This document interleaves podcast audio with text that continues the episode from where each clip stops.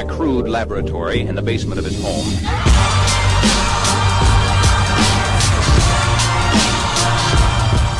Welcome to the Tech Today podcast powered by CEO Raider. It's your host, John Mayetta. We've got some Amazon news. We've got a piece coming out at Tech Today tomorrow morning about some news, semi news, that was announced a few days ago. The reason I say semi news is because I think the original kernel of the news, this particular news item, was initially published in, in October of last year. And that's around Amazon's desire to build emotional intelligence into Alexa powered devices. And I think the new wrinkle in this piece of news from several days ago is around the fact that Amazon wants to build emotional intelligence into a wearable device. What do I mean by emotional de- intelligence? Well, I mean deep learning capability, voice recognition capability, NLP capability, behavioral analytics capability that enables or would enable a smart device to discern the emotional state as well as the health of a of a user. So, for example, if somebody had a, a cold and they were coughing, coughing or sniffling, this type of thing, the Alexa powered device would recognize it and take a course of action. And an example that uh, Bloomberg gave in their report last week was hey, if you have the symptoms of a cold and Alexa asks you how are you're feeling and you your response is to cough and to say you're hungry, Alexa could potentially say, hey, uh, here's a recipe for chicken soup. So he provides some detail around the patent in this forthcoming article tomorrow morning. We also mentioned a company based here in Boston called Cogito, which uses deep learning, behavioral analytics capability, and they bake it into their services platform. So let's say, for example, you are a insurance carrier, you have a call center that fields first notice of loss policyholder incoming calls, and their software provides the service rep with real-time guidance for that phone call to sort of mitigate the risk of the call going bad to maximize the opportunity for the call to be a positive experience for the policyholder. Because one thing I, you know, I learned, and if you spend any time in insurance, working for an operating company, or in the case, my case, working for an insurance technology company, is that the cost of acquiring a customer is high because insurance is so so competitive and switching costs for the customer for the policyholder is low. And so as a result, customer attention, customer satisfaction is a C level priority. So companies like Cogito provide real value. So that's all in tomorrow's piece. The other item is the news that hit this evening around Amazon being interested in acquiring Boost Mobile. So that wasn't an 8K filing. That's something that was reported by, by Reuters. Boost may get divested as part of the T-Mobile Sprint merger, as well as some other wireless spectrum. And just kind of thinking through why, you know, what would be the strategic rationale?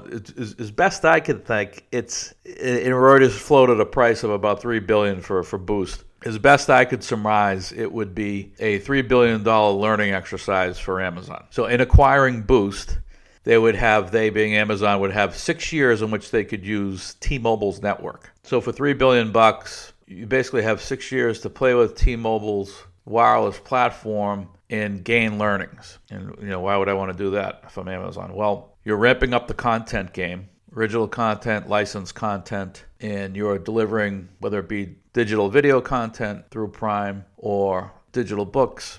Obviously, retail, online retail a big part of enabling e-commerce is the the infrastructure that powers the internet, the distribution piece, the cable, the, the, the wireless. And I've often thought, you know, why haven't Google, Microsoft, Amazon pushed to acquire Comcast or one of the other distribution companies, Verizon, and I'm sure that would kick off a bunch of antitrust stuff. But it would make a lot of strategic sense to own the distribution piece. And if you're Amazon, and there was chatter last year about the government potentially breaking up Amazon. Well, what if the company was broken up? Would it then therefore be easier to acquire distribution? So if the government came in and said, okay, we're going to force Amazon, we're going to split AWS from the rest of the company. Could AWS or the other side of Amazon, everything else, then acquire a distribution company? Would that deal be able to get through post post split? I don't have an answer. But for 3 billion, as I said earlier a moment ago, you get to play with T-Mobile's wireless platform for six years, and you get to play with and experiment with potential use cases for the long term. So if you get six years to figure out a business case, then maybe you go for it, whether it's Comcast, Verizon, or the combined T-Mobile Sprint. So as best I could tell, that's what's going on. They're just thinking of another use case. You know, Amazon's healthcare initiative with with Berkshire Hathaway and JP Morgan. And for sure, over time, we're going to see more and more healthcare services delivered over the internet, particularly diagnostics, particularly as machine learning, deep learning advancements occur in medicine. And as I was just talking about earlier in the other Amazon piece, as machines become better equipped in discerning our physical health, you know, telemedicine is going to be that much more powerful because the machine is going to be able to look at us and it's going to know it's going to be able to to to listen to us